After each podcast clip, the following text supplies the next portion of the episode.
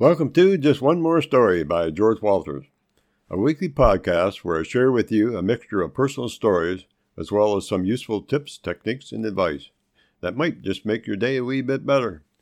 It should also be noted that any content that you hear on this podcast is for informational purposes only. In other words, all the views and information expressed here on this podcast are my own, and not the views of anyone else. And while I strive for accuracy, I can and will be wrong at times, as any honest human will have to admit. So, if you're looking for that special something to start or end your day, you're in the right place. I hope you enjoy advice. Thinking about things, yeah, I do that occasionally. I had some pretty smart people share with me a lot of advice over the years, or maybe I should say, words of wisdom. Like one time I was visiting my native friend Grey Wolf, I'm not sure how the topic came up, but I told him that I couldn't wait till I got older, as it seemed to me at the time that older folks could do just about anything they wanted to do. With that, he looked at me and said, George, the reason you think that is at your age you have no power over anything in your life. You're seeing things that adults do as fun and exciting. The problem you're having is you don't realize what you have now, and you won't realize it until you have become an adult yourself. Pretty strong words.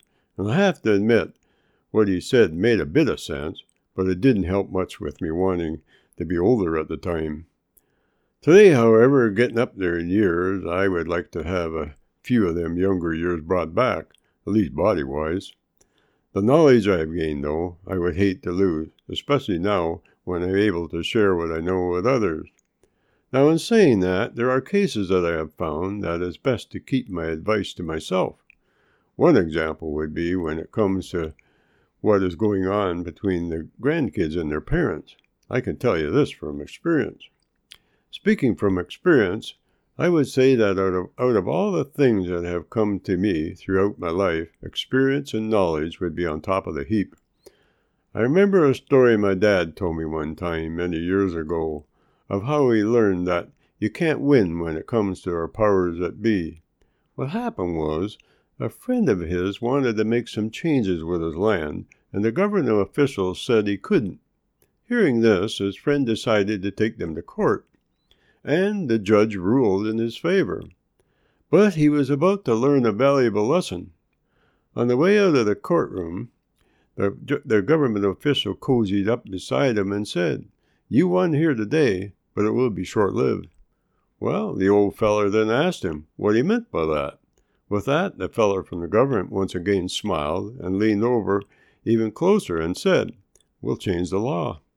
You know, they did, and he was right back to where he started within a year or so.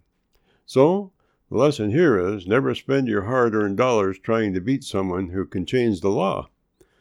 Yes, giving advice comes natural to us humans. It's something that we were raised to do, and along with that, it makes us feel better knowing that we might have helped someone. So, do I give out free advice when needed? Well, yes and no.